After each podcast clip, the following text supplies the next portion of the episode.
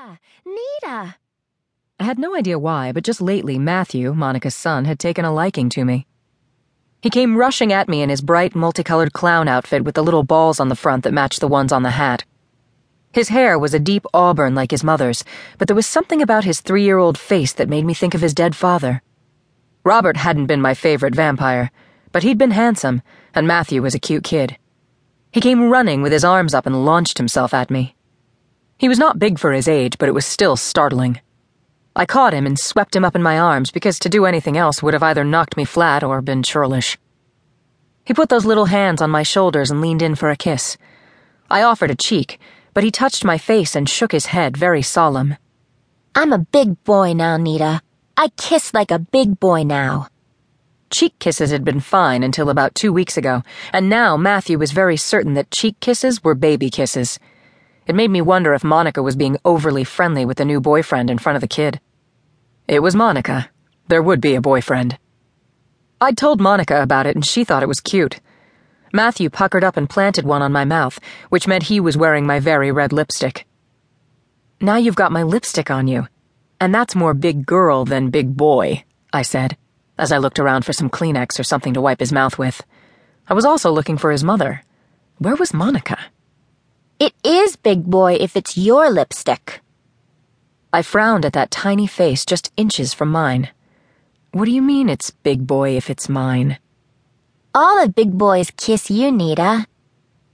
I had a sinking feeling that maybe it wasn't just Monica and a boyfriend in front of Matthew that were giving him ideas. Where is your mother? I said, and began searching the room for her a little desperately. She finally separated herself from the mass of women and girls of various ages and came toward us, beaming. It creeped me a little that Monica seemed to think I didn't hold a grudge about her betraying me five years ago. I did hold a grudge, and I didn't trust her. She seemed unaware of that.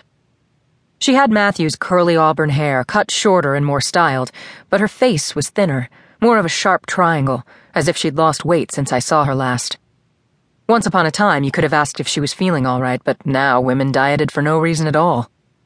Monica was shorter than I was by a few inches, and I was five three. She was still in her skirt suit, too, but her blouse was white, and mine was blue. Matthew kept his arms around my neck while she used a wet wipe on his mouth. Then she put a paler shade of lip gloss on his lips, though they didn't seem to need any to me. She took the hat from me and put it over his curls. If he'd been any older, the outfit would have been embarrassing to any boy I'd ever met, but at three, it was actually cute. I would not admit it out loud, but it was. Thank you so much, Anita, Monica said. I can't believe I forgot it. I could, but I just smiled and kept quiet. Quiet usually worked better between Monica and me.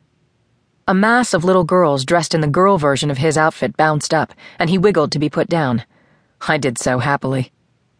Monica watched him run away with the others in his class with that proverbial mother's look pride, love, and almost possession. I never doubted that she loved her little boy. It was one of the reasons I was nice to her. She turned to me, still smiling. I'm so glad the recital is tonight so I can concentrate on the business tomorrow.